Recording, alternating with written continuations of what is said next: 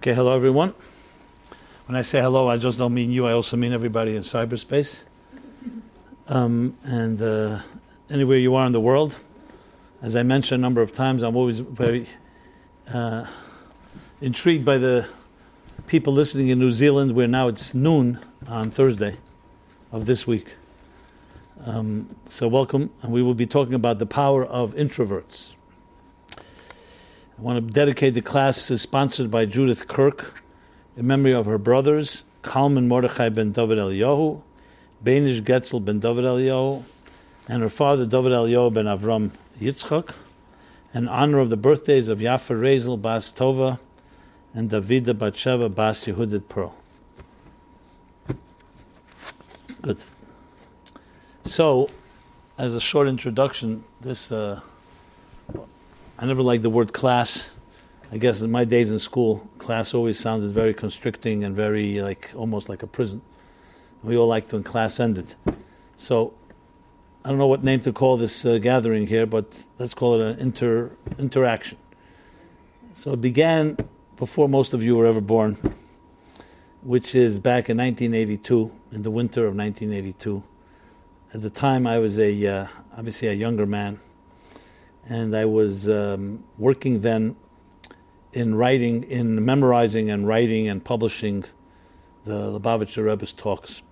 And the job entailed of uh, literally listening to and absorbing hours upon hours of talks delivered on Shabbat and holidays when no notes were taken and no recordings were made. So you had to use your good old mind to uh, retain the information. And then after Shabbos, and Yom Tov to write it down and publish for posterity. So there was a friend of mine that called me, his name uh, in Florida. He said he has a businessman friend who's coming to New York and he's looking for some spiritual Jewish inspiration. The truth is, I wasn't teaching then. I wasn't even interested in teaching. I was uh, busy all day with this work, which was very, very intense and very time consuming. But I couldn't say no. So uh, he came, a friend came, his friend came to see me in my office with another friend. They were business people. One was a promoter, actually boxing promoter. The other one was in theater. And we talked. We had this informal conversation without any real agenda, and uh, and it was just we hit it off, as they say. This conversation then continued. They asked if they can come back next week. It was Thursday nights then because I couldn't do it before Thursday night because my job didn't allow me to. And then they started coming on a weekly basis and bringing friends. There are many people from the music and entertainment industry. And it just started growing. It was all secular people, very spiritual, most Jewish, some not, but they did not have any traditional Jewish background. But there was, we had these fascinating conversations that went sometimes into the wee hours. I'm, I'm, I'm not kidding, sometimes 4 or 5 a.m. even, all night. Um, yeah, I guess none of us had day jobs. You could say that and um, and this this just continued, and more people started coming. This was all back in Brooklyn, in Crown Heights, and frankly, from 1982 till today, in 2018, is how many? 36 years. 36 years. It never stopped. This class is anyone sitting here is a friend of a friend of a friend and a friend that you may never know. Goes back 36 years ago, and then we moved the class to Wednesday night in around around the year uh, 1990, moved to the city because of the demands. People wanted me to come to the city, and around the same time we started recording the classes. So the first eight years was basically not even recorded. Remember, this is all pre-internet, pre-email, the dinosaur age. You know, we used camels and donkeys to deliver the mail then, and um, I used a good old typewriter the computer age began basically in the mid 80s, then fax machines. That you remember? You guys are old enough to remember? Okay, good. Um, Thanks for the compliment. okay. Everything is relative. Everything is relative. Yeah. And, um, and then uh, I'm going to go through the whole history. It's fascinating. But literally, it's 36 years of an unbroken chain. I would say probably 30, 40,000 people came to this class over the years. Some point, we started a, an email list, and then after 1994, I wrote Toward a Meaningful Life, which some of you brought the book, which I'll sign later. Um, and uh, the rest is history, as they say. and the classes continued. I just feel one time to time I want to just remind myself and everyone where we came from. And the lessons learned, of course, is that you start something good, you just continue, you never know how far it will go. So maybe it's the longest running class on earth, Torah class. Maybe not. Um, and it was the people that came through these doors, and I wasn't always in this location, it was many different locations, have been literally diverse as the, the wide, as, ex, as extreme, along the entire spectrum and cross section of population literally. You never believe the types of people. And I uh, thank God I've made, I can remain contact. There are people sometimes walk in here Wednesday night. I haven't seen in 20 years. I'm not exaggerating. But I remember them. They remember me. And uh, when you make a spiritual connection, it, uh, it lasts because it's not uh, built on just a temporary benefit. It's built on ideas that are timeless and addressing uh, the universal concerns of the human condition based on the timeless teachings of the Torah. Now, I should mention some of you know what the word Torah is. Some people that came here never knew what the word Torah is. I didn't always use that word simply because it was an alien word to many people. But I, I mention it because just to give you the context of the whole thing. So here we are, 2018, continuing. Today, more people listen online than they do that they come here. That's part of the world of technology. So, um, and one common thread through all these classes have been taking a theme that addresses, as I said, people's personal lives, um, our personal challenges, our personal issues, and finding the wisdom, the universal wisdom of Torah that can apply itself to those ideas and challenges. Because to me, that's the greatest um, challenge we have today. Whether someone's Jewish and is affiliated and is observant and is uh, connected in some way or another, even a person like that, often Judaism can be something that you do culturally. You're born into a family or a home where that was the culture. It's not necessarily a spiritual choice that you made in your life. It's this is what you grew up with. Not to say that's a bad thing, but often it's not necessarily something that you worked on or you chose. And therefore, many, many people, and I know this from personal experience and many, all my, through my journeys in life, many people for them, Judaism often becomes something very mechanical. Just showing my phone. in case. Man mechanical, called mechanical Judaism. If you want the Hebrew for it, it's called mitzvah anoshim elamada.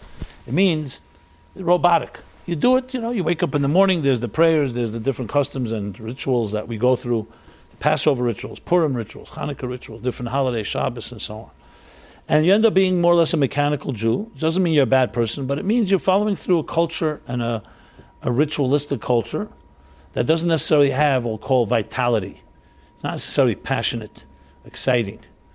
So what happens with a Jew that grew up in, in the system in that fashion? Many things could happen. One thing could happen is that you remain that robot and you perpetuate whatever was given to you and you build your family and the mechanical Judaism continues on. It's one scenario. Another scenario is you live a double life. You're a mechanical Jew on the outside, and the inner side, inside life, you do other things that are not necessarily consistent. Another option is you just leave the whole thing because it doesn't mean anything to you. It's not relevant.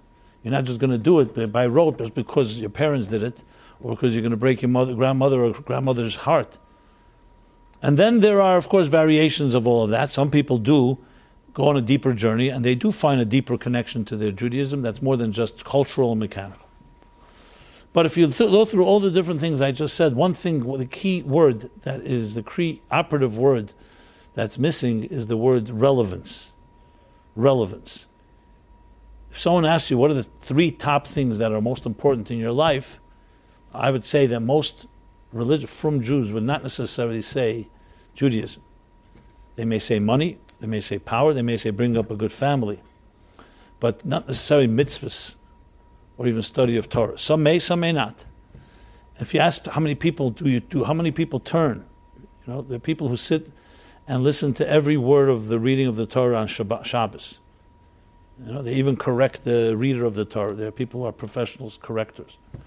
And, um, and they listen every word. They don't want to miss a word. And they follow every le- iota of a mitzvah and every hiddur, every detail.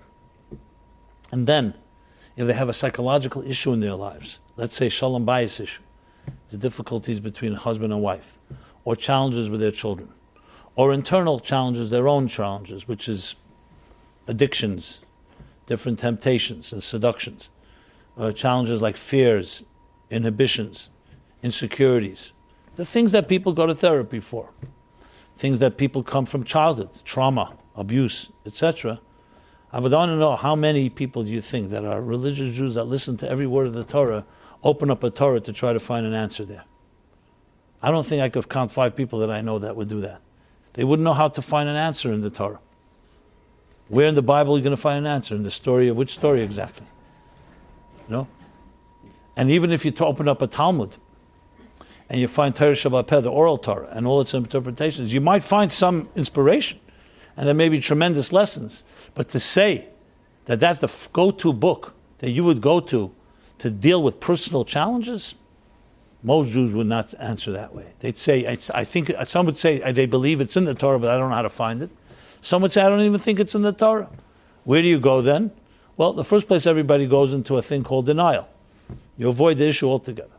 When you can't deny anymore, the next place you go is to a therapist. And they try to find help there. Um, but very few people are going to say, you know what, I'm going to learn more Torah, and that way I'll become a better husband or a better wife, or better father or mother, or deal with my inner uh, demons, and so on. This is what we call dissonance. It means the Torah exists in your life, and it's important to you, and you'll die for it. And you'll, uh, you will not eat a shred of uh, chametz on Pesach, and you will not, on Shabbos, be very careful. But there's a dissonance because it's disconnected from your personal life. What I mean by that, not that you personally don't do these things, but you, but you don't necessarily see how Shabbos or, or a holiday or a different mitzvah is helps you heal and grow as an individual and get more empowered and more actualized. And that's why you find actualization elsewhere, because you don't see it in the Judaism. What do you think is being created? A dichotomy of two worlds. One is your Jewish life, and one is your personal life. Now, when you take into account the majority of the Jewish people today, um, which are not observant, you can imagine the dissonance is even greater because they don't even know what the Torah is in the first place. They're not even doing mechanical mitzvahs because they don't do any mitzvahs because they're not familiar with it. And it's not a critique, it's just the reality where they were born. They were born into homes and families that were assimilated. So, however you twist and turn it, making an, a teaching how the Torah's wisdom and, and Judaism is relevant to our personal lives is a necessity, not an option, a necessity to make it vita- the, the vitality that you feel, uh, the passion and the excitement. Just as excited and passionate you are about things that are close to your heart, that you can see that in Torah you find that message and that lesson.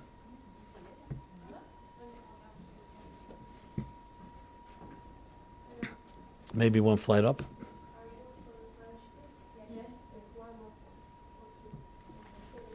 There's a lot happening in this building tonight. Huh? Okay, you're welcome to be here, but I think the party you were looking for is upstairs.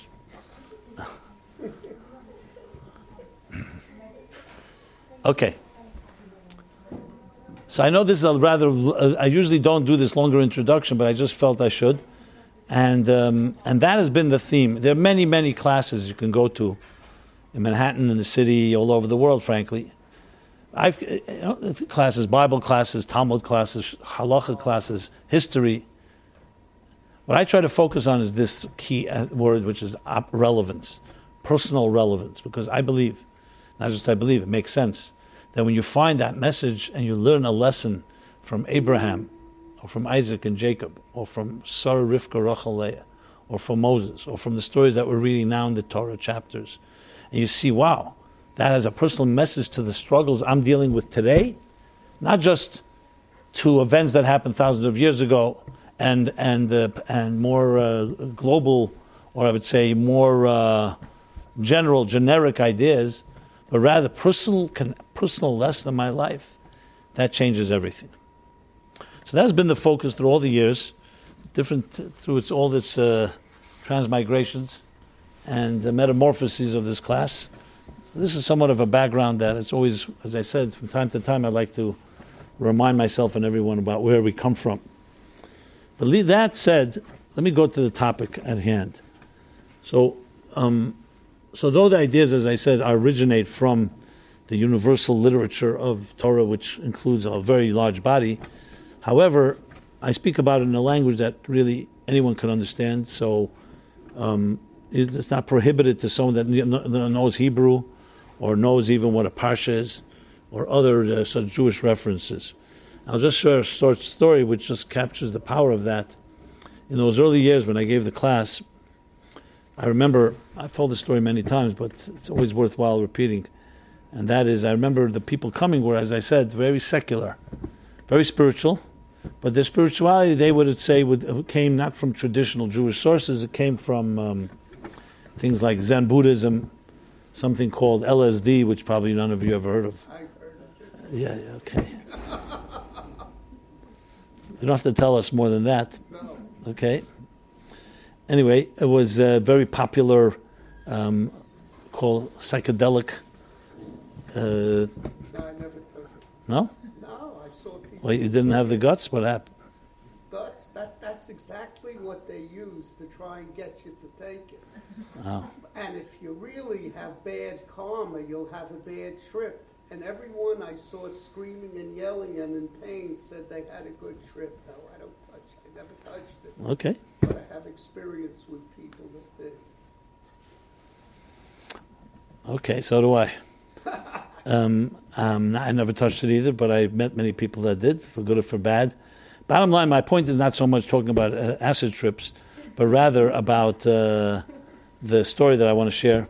So I realized that the people coming to the class were people who had very different background than I did.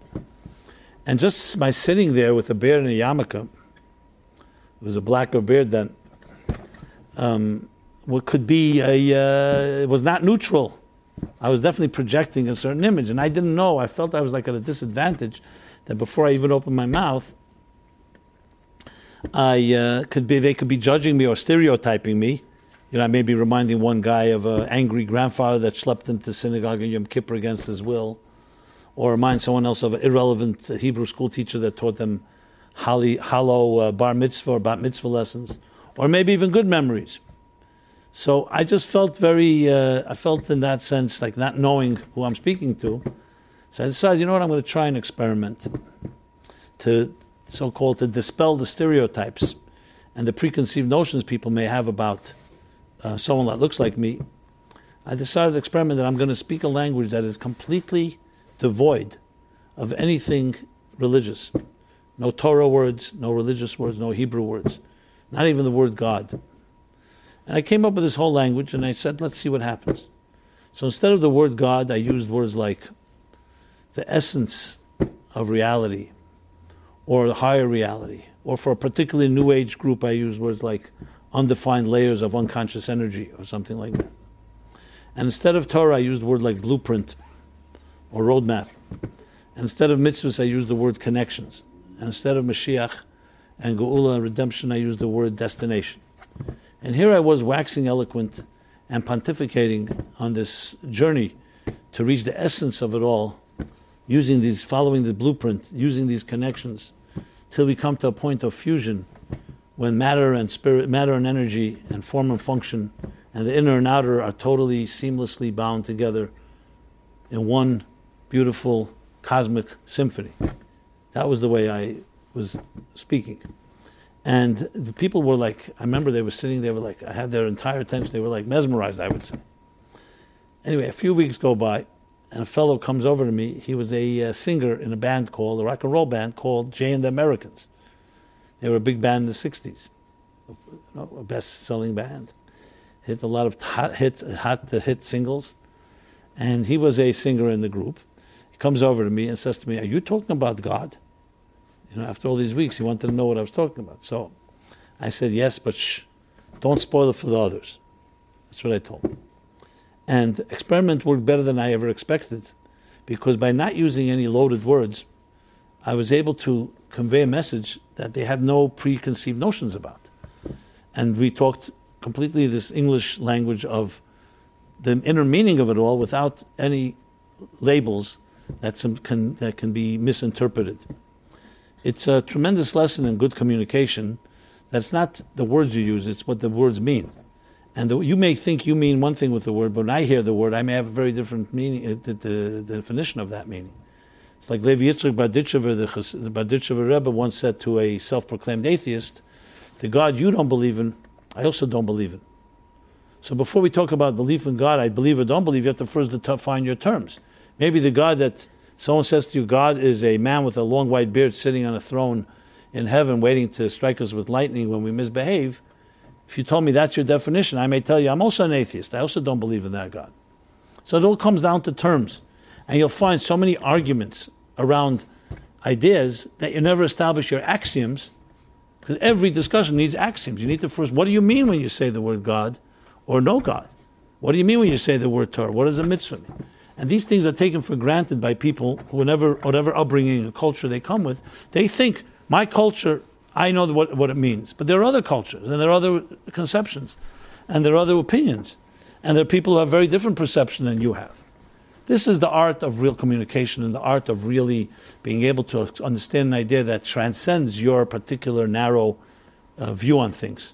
Because everybody has their ghetto, everybody has their perception of things, everyone has their perspective. And to understand perspective, you, to really understand intelligently, you need to know there's other perspectives.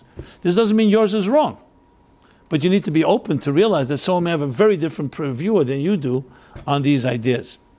So again, this is somewhat of an introduction, but I will go to the topic because at the end of the day, I need to address the topic, and that is the power of introverts. But I will address it also. I will show you where I get the ideas from in the context of what I've said till now. Let me move over. I'm going to move over now to language that is not as uh, Torah dicks. Let's put it this way. So there's the concept of introvert extrovert. Everybody's intrigued by this because you know why? You always want to know: Am I an introvert? or Am I an extrovert? And I mean, there's a very shallow or superficial definition of introvert extrovert, which goes like this: Introverts are people who like to be alone. They prefer alone than being with others.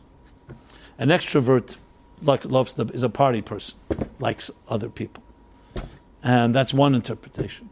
Other people like say introverts are very introspective. They're sometimes more morose, more I want to say depressed. They're more they're more uh, serious, more intense.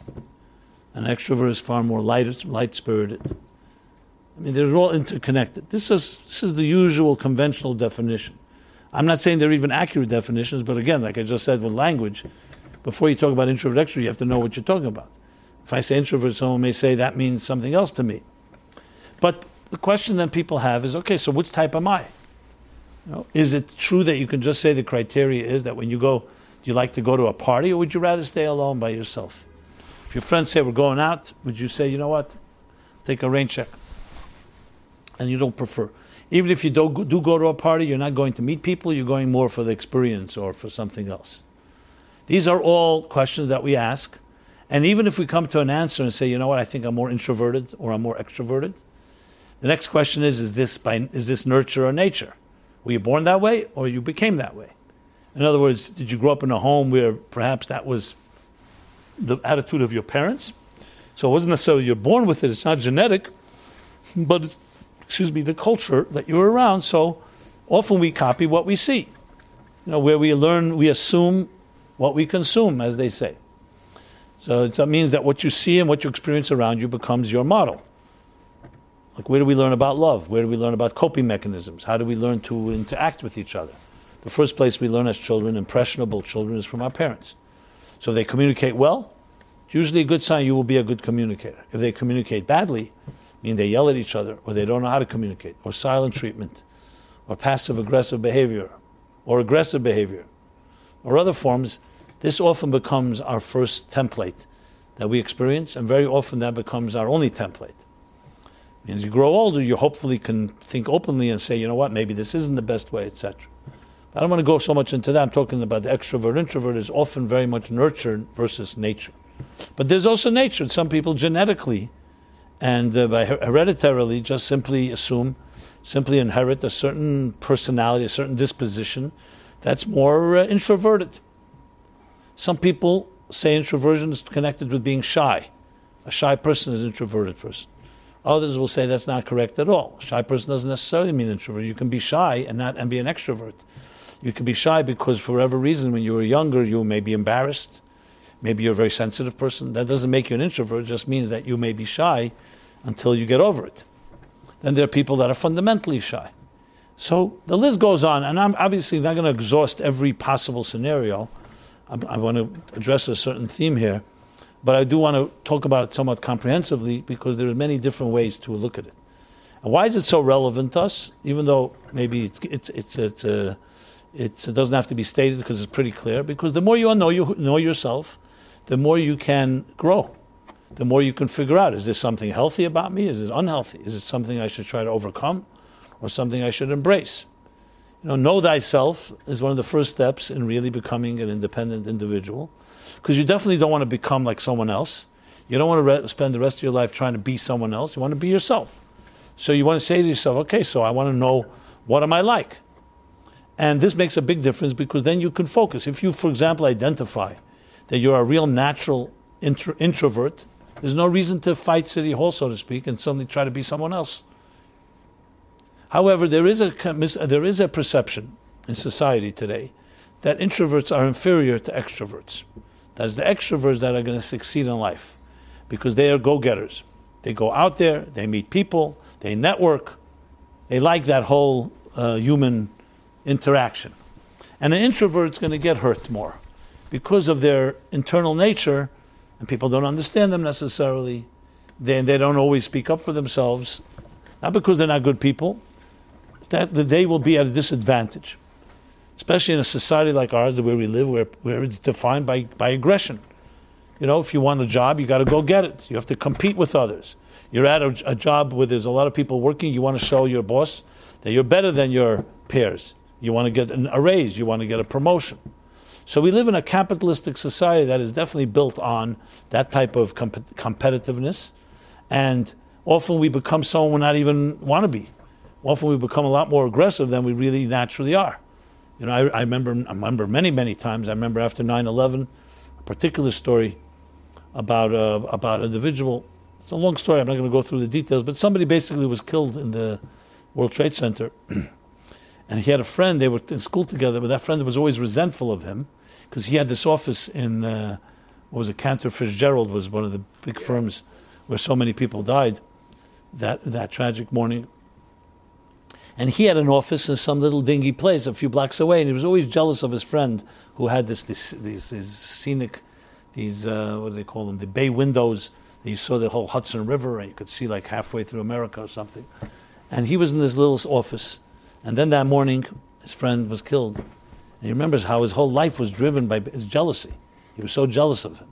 Came to realize that you know he became someone who he wasn't. He says we were such close friends not that he blamed himself for anything that happened, but it was just his own feeling. He realized, you know, when someone dies and so tragically dies, you suddenly realize where are your priorities. So we sometimes become people we're not even meant to be or we don't even like because of the forces of the marketplace and of economic pressures and other things. So all this comes into play in looking at yourself. Who am I and what am I like? And this is something that, as I said, I talk about almost on a weekly basis, just different aspects of it. So, this introvert extrovert, the first thing you need to do is define what it means. And is it true? Is it true to say that an introvert is at a disadvantage and inferior to an extrovert? As a matter of fact, in the in the DMV, um, what's it called? Um, no, not the D- no, no, no. The American Psychiatric Association has a uh, manual the DSM. I said DV. What did I say? The Department of. I was thinking about it. I, I, was thinking about a, a, ticket I have to pay. No, not DMV. What did I say? DSM. Right. The DSM manual, which classifies um, all the mental illnesses. So they actually until until 2010, they considered the person the introverted personality as a defect. Can you imagine? They consider it as a defect in the in in, in uh, a disorder. They've changed that, but till 2010, just talking about eight years ago. So that's the extent how society sometimes sees and misunderstands introverts. I remember, like everybody I'm sure remembers, I had classmates in my class when I was a kid. remember one particular guy was so very quiet. It would be like the classic introvert.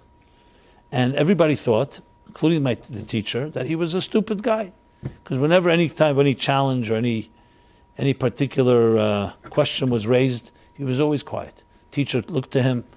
He was too shy to speak. I got to know him over the, the years. We went to elementary school together, and I came to realize the guy is brilliant. He's probably the smartest guy in the class. I mean, he had later he had many challenges in his life as we went to high school and so on, but he was the smartest guy in the class, no question about it. He was just a very, very internal, very what we call in uh, Hasidic language, pnimiyusdik. He was an internal person. He was a very um, quality person. And he was a kid. I mean, we were children, so it wasn't like developed and matured yet. But he was a person, had not other circumstances in life come in the way, would have been unbelievable. You know, really sincere, gentle, very sensitive person. Really understood other people. He had a deep empathy. And if you really get to know him, you start saying, is this guy, what, what is he exactly? Now, is he an introvert? As I said, I still haven't defined even the word in a way that's acceptable to all of us. But he definitely appeared like an introvert because he would not go out. He was not interested in parties, He wasn't interested in people.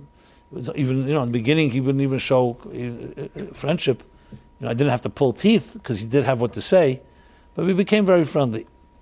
And uh, you know, I, I recently met him even years later. As I said, he had other things that got into the way of his life, but but it was a classic. I remember the misunderstanding of a child that can be the the best kid in the class, but nobody understands the person because you know we like cookie cutter. You like the popular kid everyone likes. When necessarily there's not necessarily the best person in the room. Now he wasn't bullied, thank God, so it wasn't that he didn't have that problem.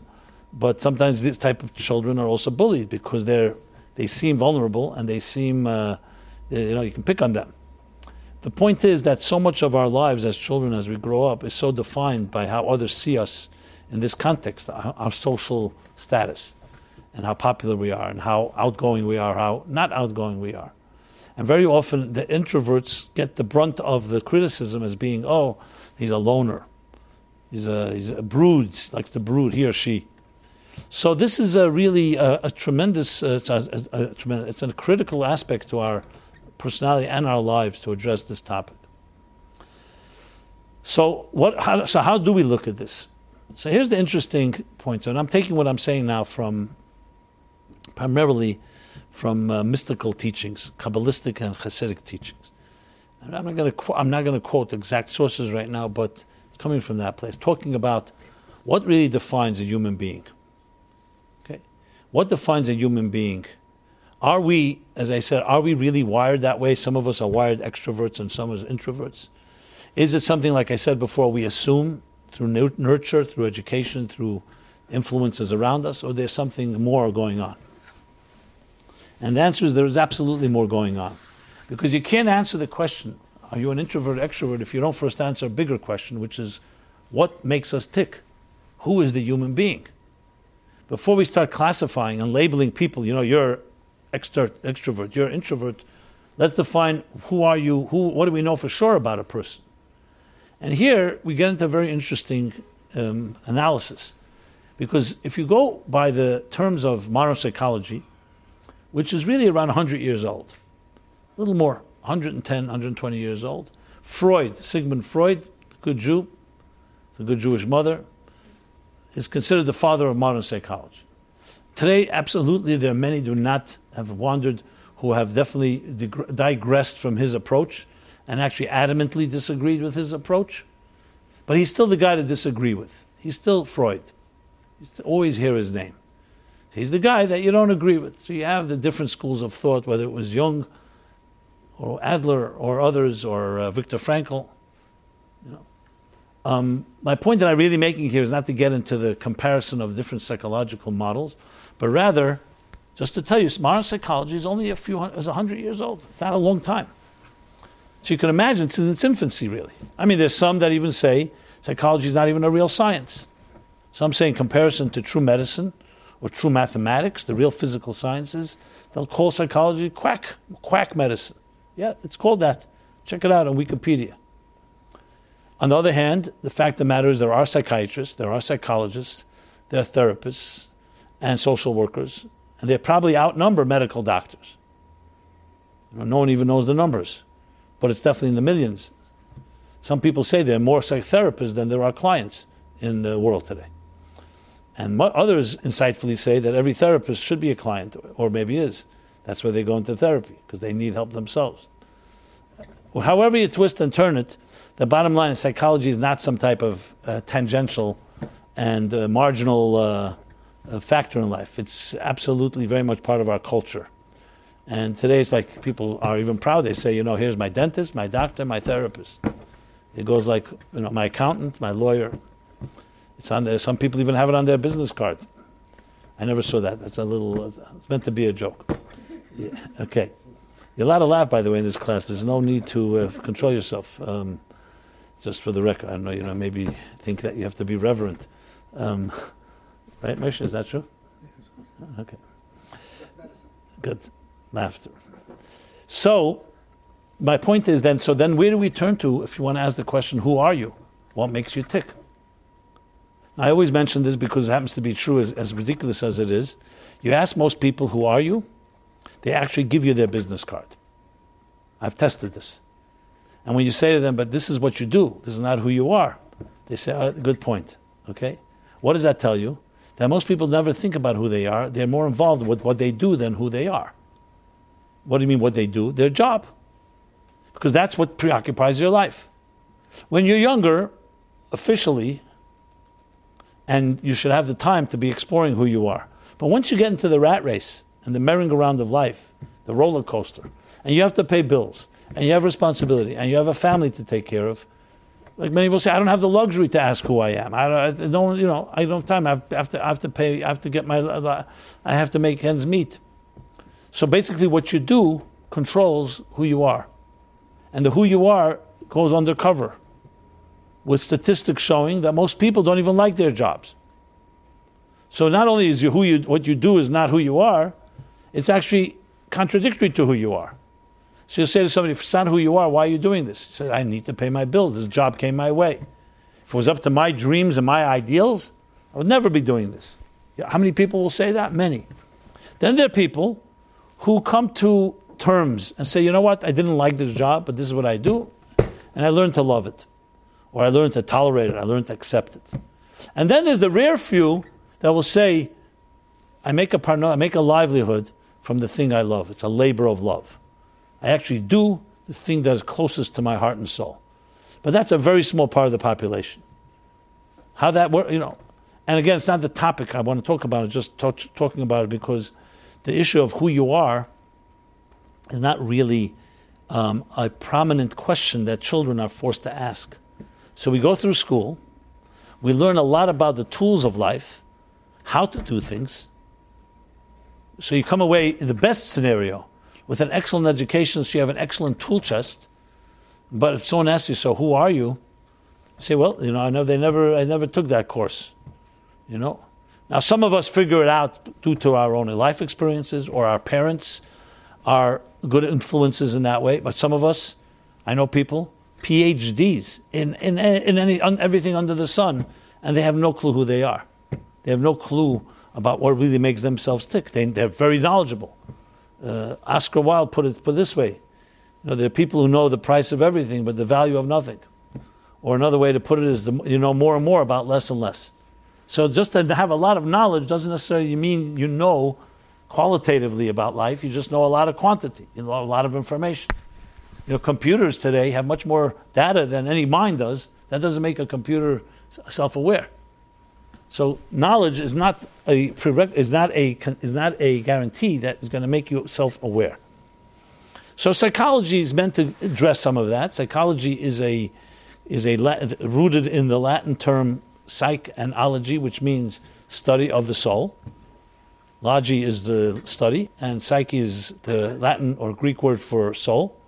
So it's the study of the soul. Not necessarily the religious context soul, but soul meaning not what you do, but who you are. And here you're going to go through, uh, literally, if you go through psychological models, literally from one end of the spectrum to the next. Freud, mentioning him again, would say that the core of a human being is what he calls the, in German the id. The id is a uh, the core raw you is raw pleasure, sexual pleasure. Whatever I me me me, that's what it is. But it's regulated by the ego and the superego. So therefore, we become socially uh, proper to coexist with each other. But if push comes to shove, if you were to cut through all the layers, a human being is a selfish narcissist. This is Freud's analysis of the human being. You go to the other extreme, Viktor Frankl, for instance, will say no. Man search for meaning, logotherapy. He will say the core of a human being is the search for meaning. With all the different evidence he has, and he was in the, in the camps during the Holocaust and, and, and demonstrated how people who had meaning in their lives were able to survive even the harshest situations because they had something transcendent. Jung also, much more spiritual than compared to the raw, um, let's call it materialistic uh, view of Freud. Not to say that Freud's view is not sophisticated, but it defines a human being in a very, in a very way, in a very defined way. So then you ask yourself the question: So, well, how do we come to conclusion? What is the human being? Who's the human being? Who am I? Am I at heart a narcissist and a selfish person? As is proven, for example, in scenarios where people get caught trapped in an avalanche. Or you see in times during during the Holocaust, when you're tortured, how people turn on each other. Very fine, good people could suddenly, suddenly become cannibalistic and actually kill somebody because they're so hungry. They'll kill the weak one. You have, you have scenarios like this. And you ask yourself a question God forbid no one should ever be in this situation. What would you do if you were desperate? Would you turn your friends in if you could save your own skin? as some of the capos and did in during the Holocaust? Would you stoop to a level that is beyond human, below human, in order to, for your own survival? So some psychologists say, you know, when we're in a regular situation, most of us have an etiquette and a certain proper behavior.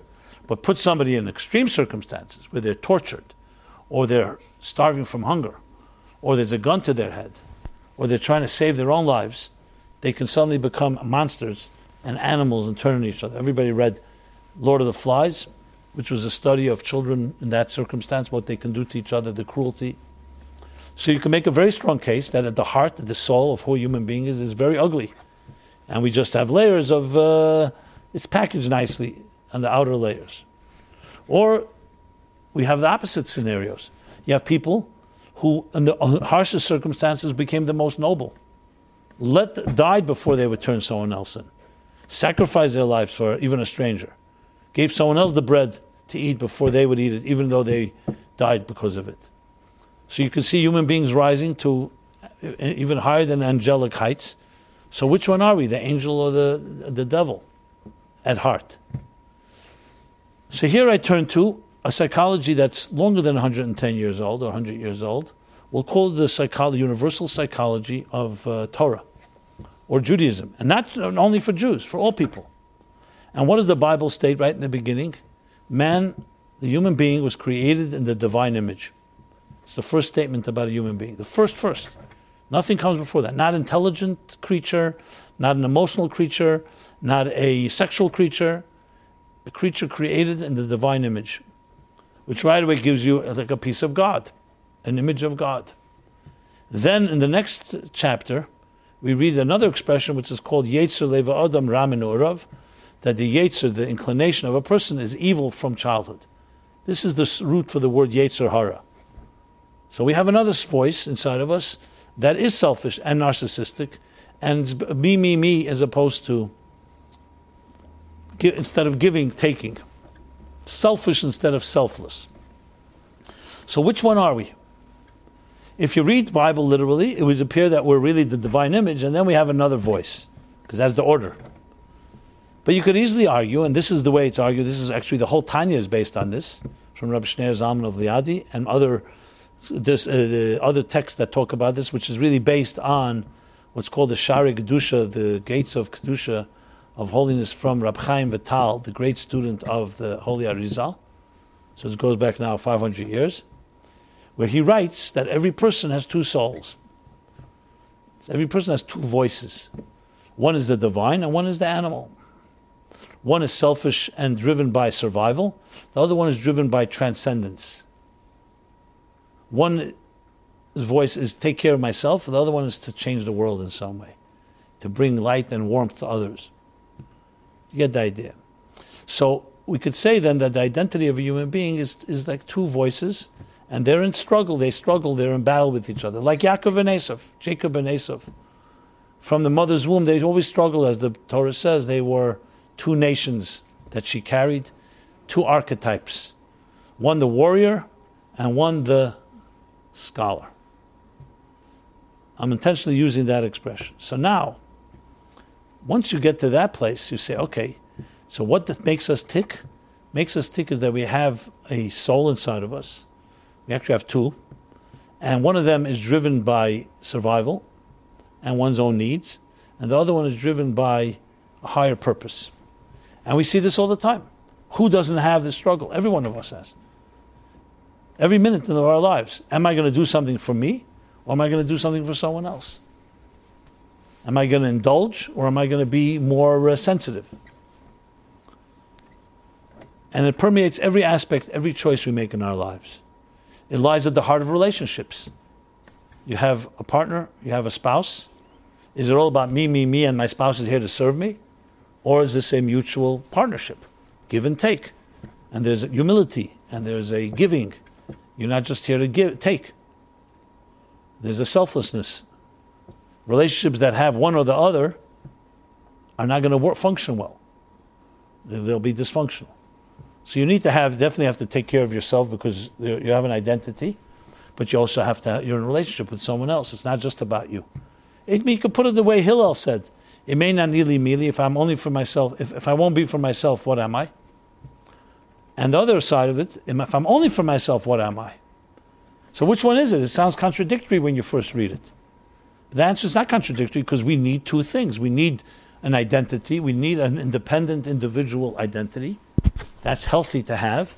But you don't have an individual identity at the expense of everything else. And the simple analogy for this is when you look around, look at everything in nature. Look at your own human healthy body.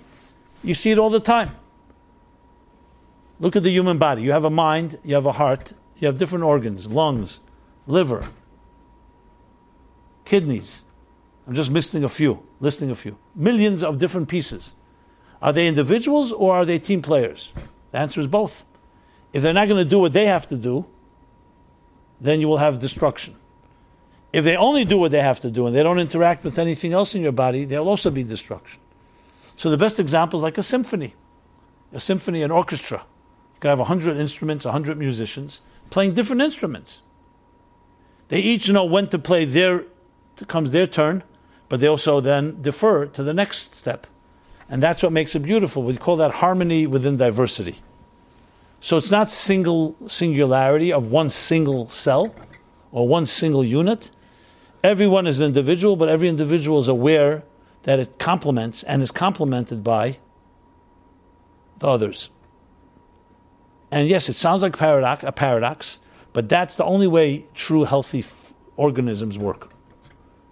This, this paradox of individual balanced with others. Exactly like Hillel said, if I'm only for, if, I, if I'm not going to be for myself, if you're not going to do your job and say, you what, I'm just relying on the crowd or everyone else, that's not, no. You need to do what you have to do. The mind cannot be the heart. The heart can't be the, the liver. On the other hand, they each defer, they each see to or yield to the others as they all interact with each other.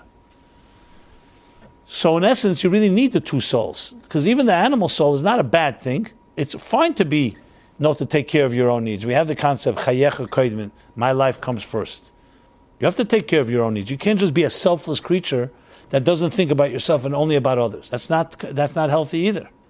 But you can't think only about yourself. That's the point. It has to be a balance. And now let's take it to the extrovert and introvert issue. I mentioned Jacob and Esau, the twins.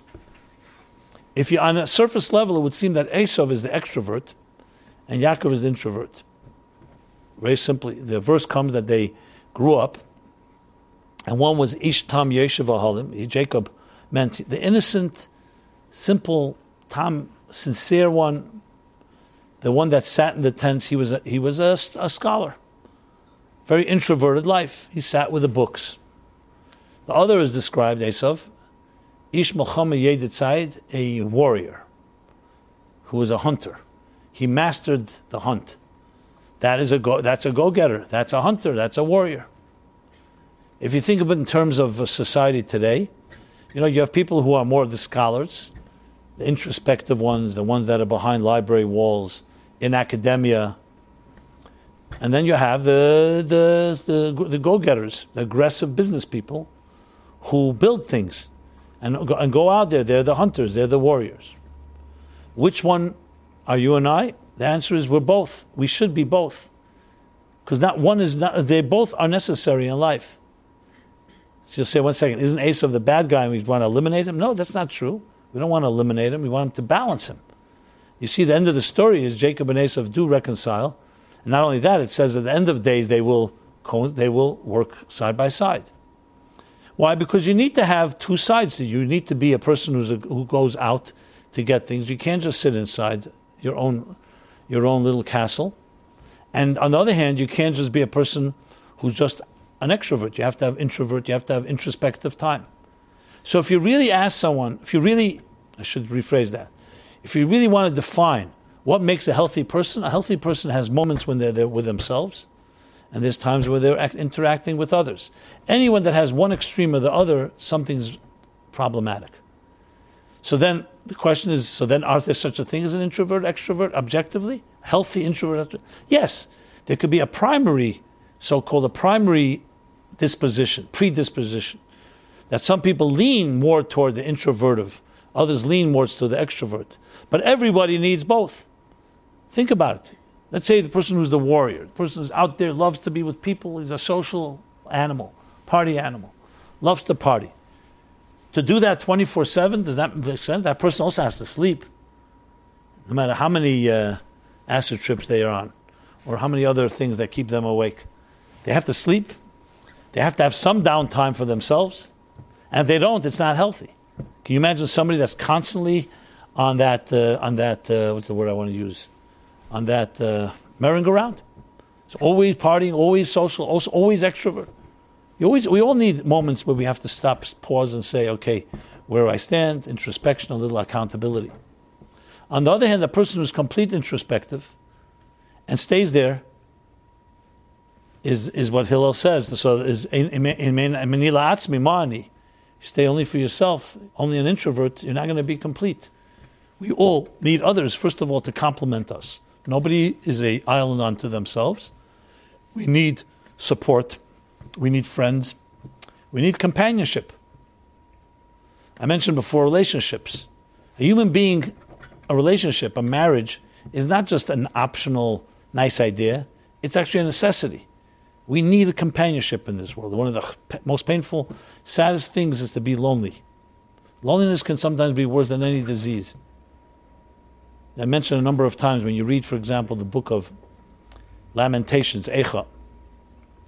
The first thing Jeremiah the prophet, the first thing he says when he witnesses the destruction of the first temple, he doesn't talk about the destruction, he doesn't talk about the deaths, he doesn't talk about the expulsion and the exile and the torture and all that. He says, Echa Yoshva Badad, alas, that she sits alone. The loneliness of Jerusalem was more painful to him than anything else. Because without, when a person has friends and has companions, we can get through anything. But when you feel isolated and alone, then you don't feel the strength to get through things. So the, the pain is pain. And, we, and there are many difficulties in life, but, but, but loneliness weakens the person's resolve companionship, friendship. You have others that care about you, gives you strength. So to say just introspection, just introvert, no, that cannot be the case. So the first half of Hillel's statement negates being total extrovert, which means I have to be for myself. And the second negates being a total introvert. If I'm only if I'm only for myself, what will I? If atzmi, if I'm by myself, what will I be? So if you think of it that way, and I did a little research, I wanted to see extrovert, introvert in modern culture, and I realized that all that I just described is not even talked about. They right away every, easily categorize people. Okay, this is an extrovert personality. This is the arguments are what defines extrovert. Some say you could be an introvert personality can sometimes look like an extrovert. Extrovert can look like an introvert. And I'm not negating the fact that there's, that there's a leaning. We all have something, and we'll get to that soon. But this idea, this nuance, which is a lot more subtle and a lot more sophisticated, is that we all have both. And you, will, you can identify when you look for it. Unfortunately, what happens in life is we're sometimes forced to be someone we're not. Like for many of us, we, we, we cease to be the introvert because we're not comfortable there. I know people personally that talk to me that come for, for counseling or I come to this class and tell me I'm terrified. I remember I had one person I said, it was a couple, they were just married. So I said, Do you ever spend time with each other? Because every night they had money and they would party and they went every night, every night another restaurant. You know, New York, you could spend 100 years and every night have another place to go eat. So, no, they're always out, they're always doing things. So I said, every, any downtime, you ever just sit? And we really explored, you know what it came down? They're both terrified of being alone with each other. Why? Because they saw relationships around them that were very painful. Both of them had parents that did not know how to communicate, a lot of fighting, and they're afraid of that type of just being vulnerable with each other. So they have all kinds of distractions, smoke screens. Here's a party, here's a wedding, here's we're traveling, here we go eat. So their whole introverted element, the healthy being introvert, being introvert, I mean introspective, sit down, think about things, they are afraid to go there. So many people hide behind their activities. I'm so busy, I don't have time to, for myself. Well, some people, it's not that you don't have time. You don't want to have time because you're afraid what you're going to find, and you're afraid of, of meeting yourself, meeting yourself. And I mean that literally, meeting who you really are. So you have all these things to keep you busy. Now, there's also the other extreme. People are afraid of everybody else and they just stay alone, isolated all the time. The fact of the matter is, a healthy human being needs to be partial introvert, partial extrovert. That's the revelation that you don't find, as I said, in other schools of psychology because they don't really haven't, they haven't come to realize that. Now, I'm not saying this has never been said by anybody, but definitely not developed into a whole approach. Now, let's talk about leaning. Now, obviously, everything in life, let someone say to you, Are you a cerebral person or an emotional person? Do you make decisions based on emotions or based on intellect? Now, we all have our leanings. Some people are very intuitive and very emotional. They, they, they, they, they base things on their instincts. Others are very cerebral, very calculated. They won't let their emotions into play. It's not even an appropriate question, to be honest. I would never pray, phrase that question that way. It's a good question to, it's a good conversation piece and maybe a good pickup line. But if you really want to think about it, the real question is not that. The question is we all have a mind and a heart. To say that one person is completely cerebral, and another person is completely emotional is ridiculous. I wouldn't say ridiculous. There are people that escape there, but it's not the healthy balance. A healthy human being needs partial emotions and partial cerebral. However, you could say some people are more cerebral and less emotional, and others are more emotional and less cerebral. That's what you can say. And even that, you have to determine is that who you really are, or that's just the tools you've developed. Because some people are great at hiding behind the mind games. I know people, they have an excuse for anything. You'll never get them anywhere because they are actually very fragile, very vulnerable, and very insecure. And how do they hide? They hide behind their mind. They can explain anything. And they can manipulate anyone with their minds. Any of you know such people? I know many such people. And if you say to them, you know, you're just an insecure little child hiding behind a big computer, they are obviously going to give you very big reasons how, how you're so wrong. Obviously. And that, so, therefore, the fact that some people use their mind a lot doesn't necessarily mean that they're more cerebral. It just means that's the tool they use to cover their tracks. You know, to put it bluntly. Now, so how do you determine what is the healthy person and what is not? Well, firstly, if you're an honest person, and you're really looking for the truth, not just to be right or not just to feel good about yourself, then you have to be open to hear some things you may not like to hear. Like a person like this that hides behind their mind, to be very honest, is going to have very difficulty in good in relationships. How will they ever really have a healthy marriage? They don't want to even ever be vulnerable. Never admit the mistake always feels the other person is a problem, and always have a good excuse with the mind. And remember, the mind is brilliant. The mind can do anything, can find answer for anything. You can justify the killing of six million Jews with the mind if you're pure cerebral. You know, where's the room for empathy? On the other hand, many of us do our emotions take hold, uh, uh, control us. I would see probably majority of people that make decisions based on emotions, and that too. How do you find the balance? That's why it's critical to have a measure of humility and look for the healthy template of who you really are. And this takes really, it's really, I'm digressing a bit, but not completely, so I'll just mention this briefly.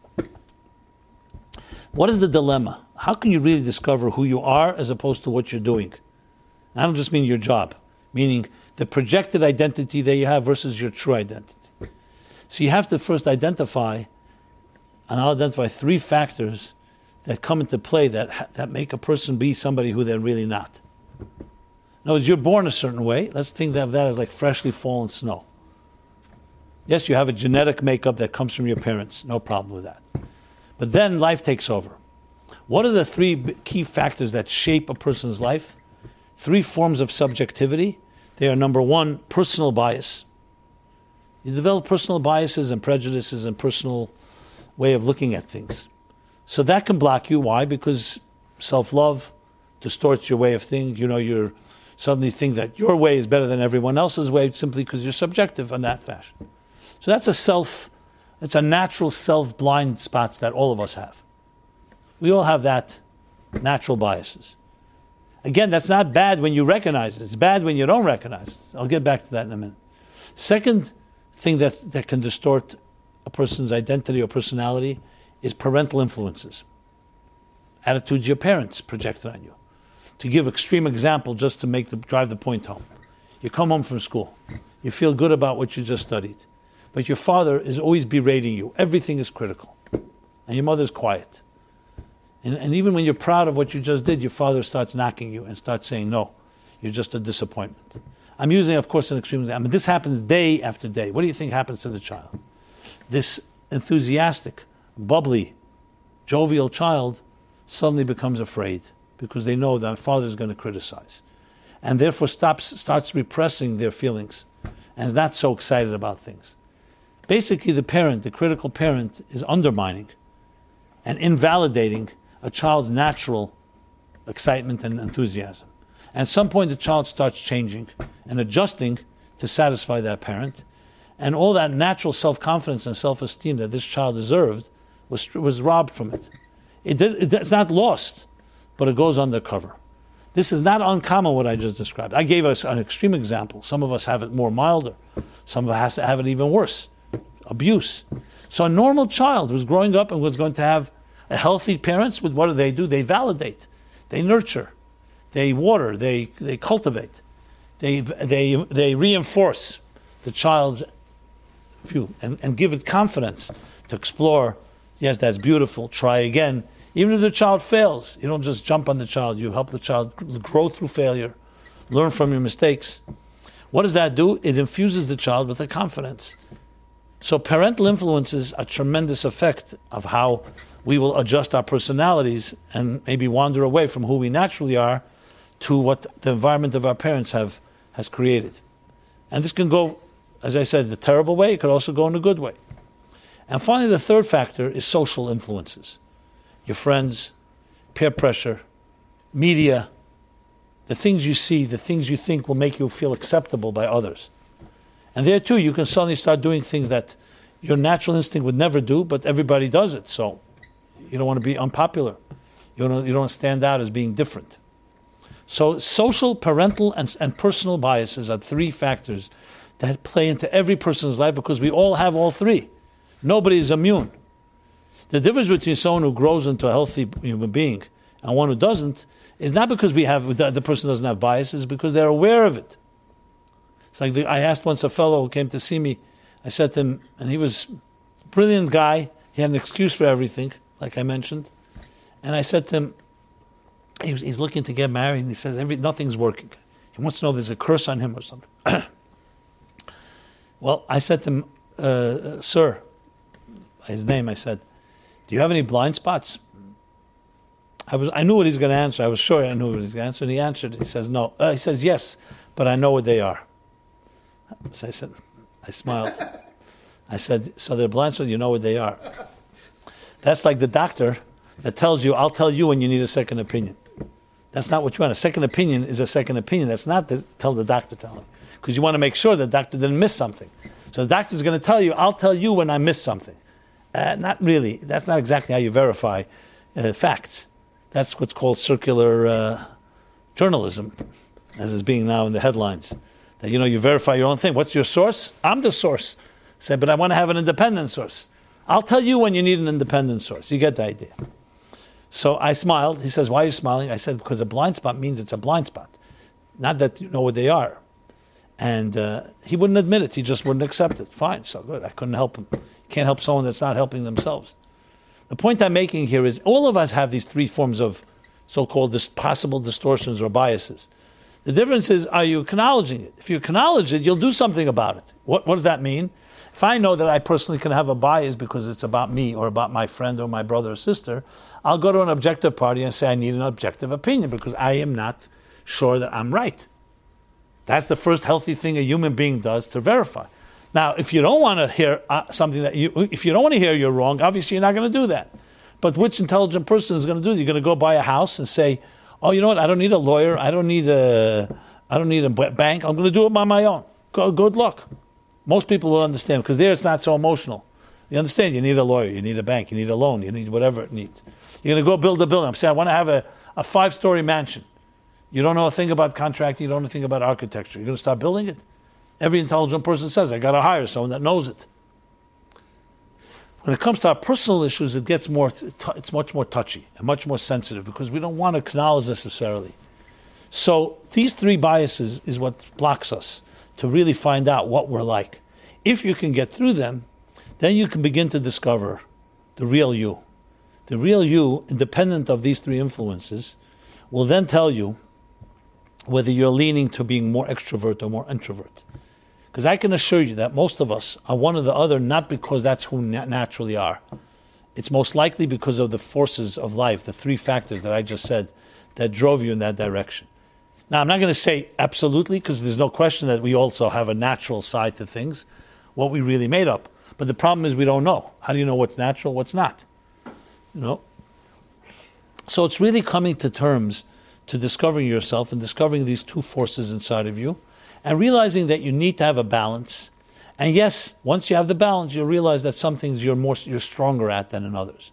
Like some people are very clearly better to sit pri- quietly in a room to analyze, to um, to uh, dissect, to research. More of a very introverted approach. Others are excellent at pitching it or selling it to someone else. You'll see many good marketing firms or advertising firms or PR firms or even lawyer, even legal firms. You'll find there's the back end excellence and there's the front end. Darwin and Huxley. Hmm? Darwin and Huxley. Okay, right. What's the back end? For example, the person who writes a press release is usually more of a research writer type.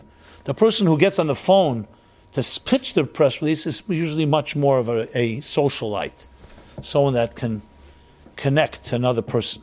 Sometimes the good writers are not necessarily the best ones to sell even their own writing. You all know the study of Carl Reiner. Carl Reiner was one of the first TV producers. He basically is the father and creator of the sitcom, know, the half hour or hour show that is now so popular, whether it's drama or comedy or whatever it may be. Carl Reiner in the 60s, brilliant writer, wealthy, wrote what was called one of the early sitcoms, was called one of the early com- com- comedies, The Dick Van Dyke Show. Okay? before my time either, so it's not evidence of how old I am. Okay, but I read the story. It's very, it was very intriguing. He he wrote this, wrote the script, and of course now you have to choose actors who's going to play the script. So he, who acted, decided he's going to be the he's going to be the main character. Now he wrote the character, so he knows it well, and he thought he would present it best. And when he when they first piloted it, and they had the whatever the test audiences. What do they call them? These, uh, you know, huh? Yeah, yeah, you have the it's like a test audience, Focus group. focus group. That's the word. They when they they, they saw it, it's unanimous, or most of them said, "You're not the right actor for it. It's a brilliant part and brilliant writing, but you're not the right actor." Now he was in control. He could do whatever he wants. He could have said, I don't care what you say, I want to do it, and that's that. But he was smart enough and humble enough. And maybe, maybe even, maybe it wasn't humility. Maybe he wanted success more than being the actor. He went out to search and they found Dick Van Dyke. That's why it's called that show. Dick Van Dyke was the actor, and the show became one of the biggest, the first one of the biggest hits, the model for so many other comedies that came later. Because he understood that though he wrote it, and though he, he, he fabricated, he basically created it from scratch, someone else was better at acting the part that he wrote than he himself could. That's an understanding that you realize that success is not dependent. You don't have to do everything. You have to just know what you're good at and let someone else do the other thing. Some people feel that they have to be the extrovert because they, for some reason, convinced those were the success stories in their lives. And there's some people who think the other way around.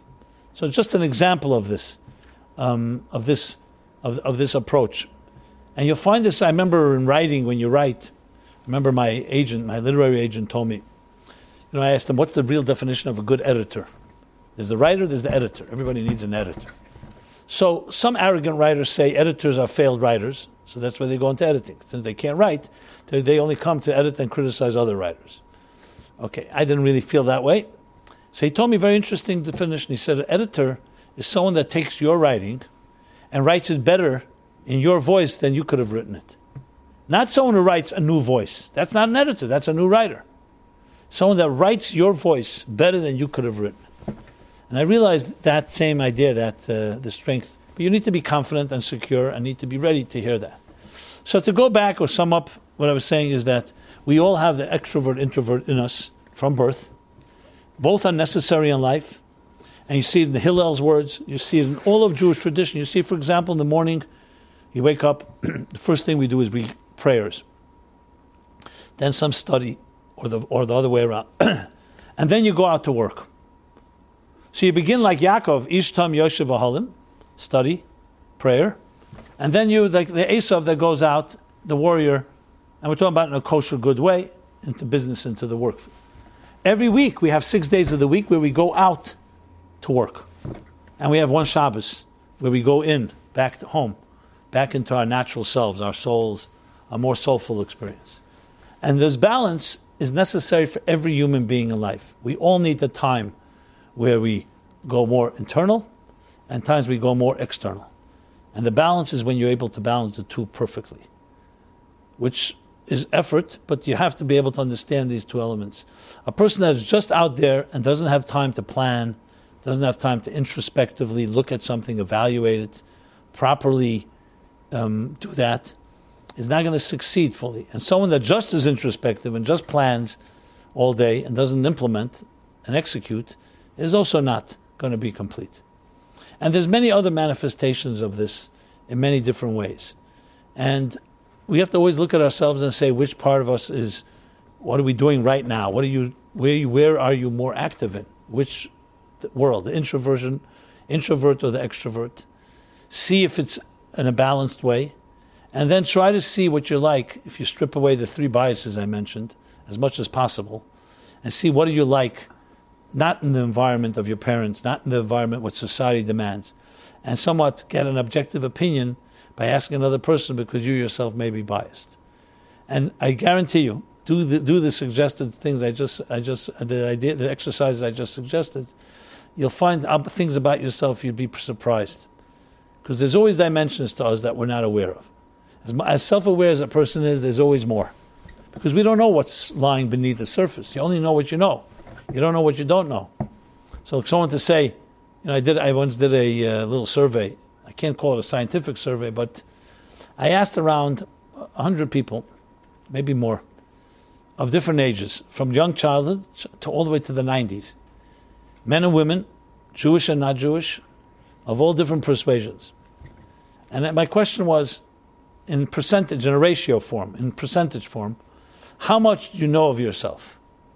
100% would be I know everything about myself there is to know. Zero would be I know nothing about myself. And the, the, the results were fascinating. No matter what, no matter what persuasion, no matter what denomination, no matter what religion, culture, gender, it was all dependent on the age.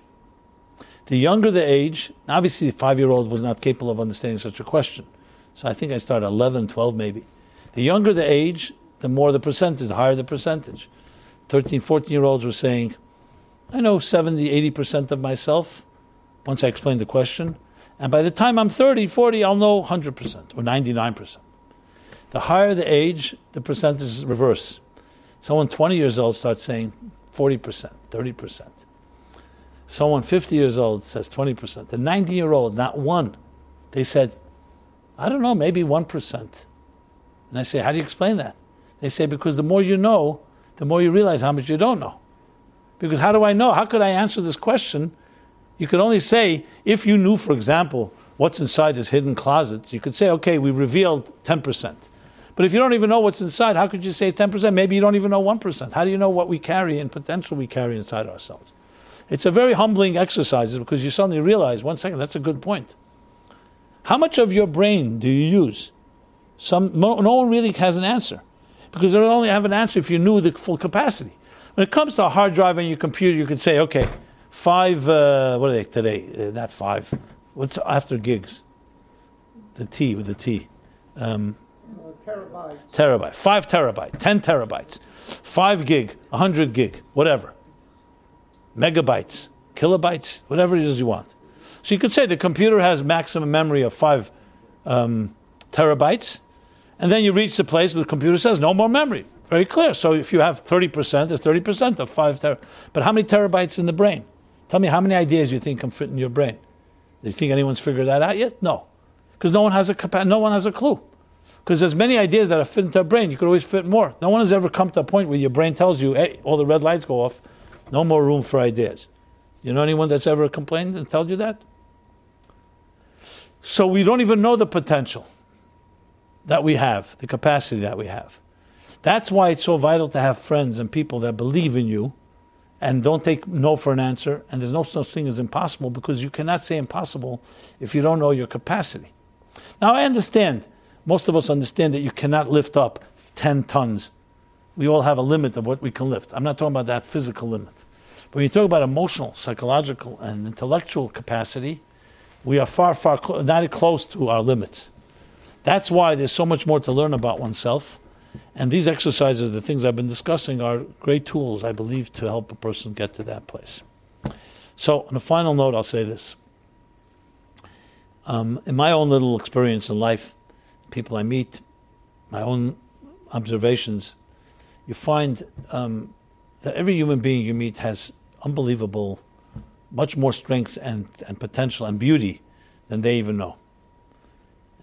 Thank God I've been blessed to be able to um, see that.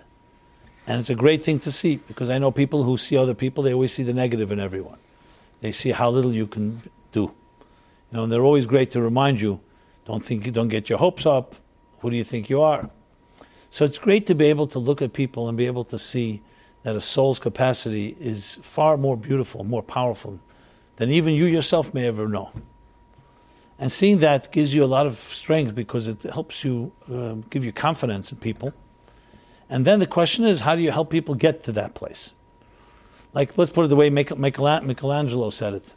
Michelangelo said it when he was asked, How do you carve those beautiful angels out of marble? He was a, uh, a sculptor and uh, an artist. So his answer was a brilliant answer. He said, I see the angels trapped in the marble, and I carved and carved and set them free.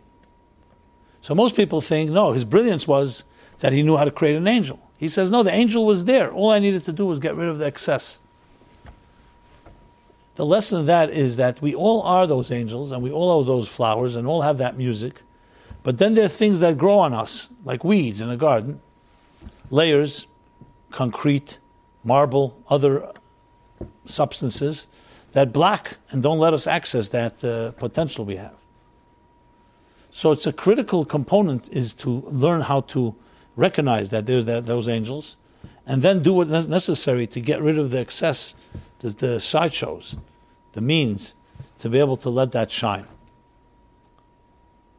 And very often we are our own worst enemies because we don't believe in ourselves.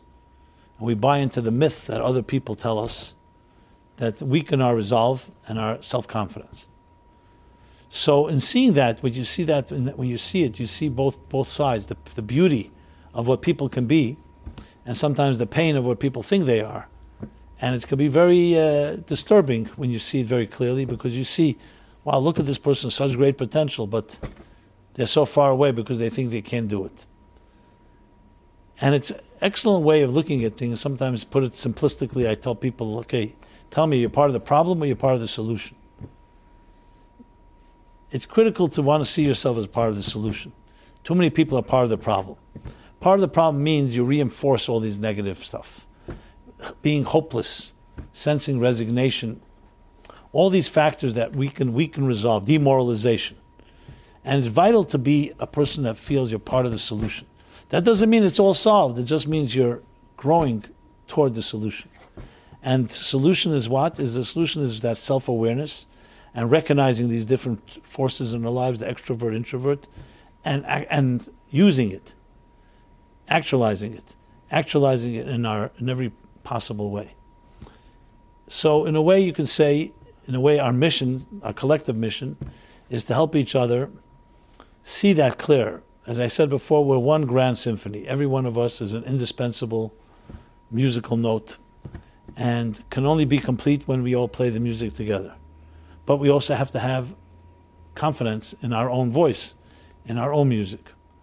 And that's the challenge is to find help people find that voice and then help them see how they complement and others complement them.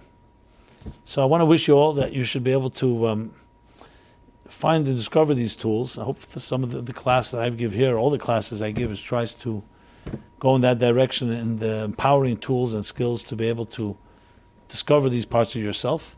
And then, of course, most importantly, actualize it because we're sent to this world to fulfill a mission. And each one of us has our indispensable mission that you and only you can accomplish. Period. So it'd be very sad if a person goes through their lives and doesn't even is not even aware of it and doesn't actualize.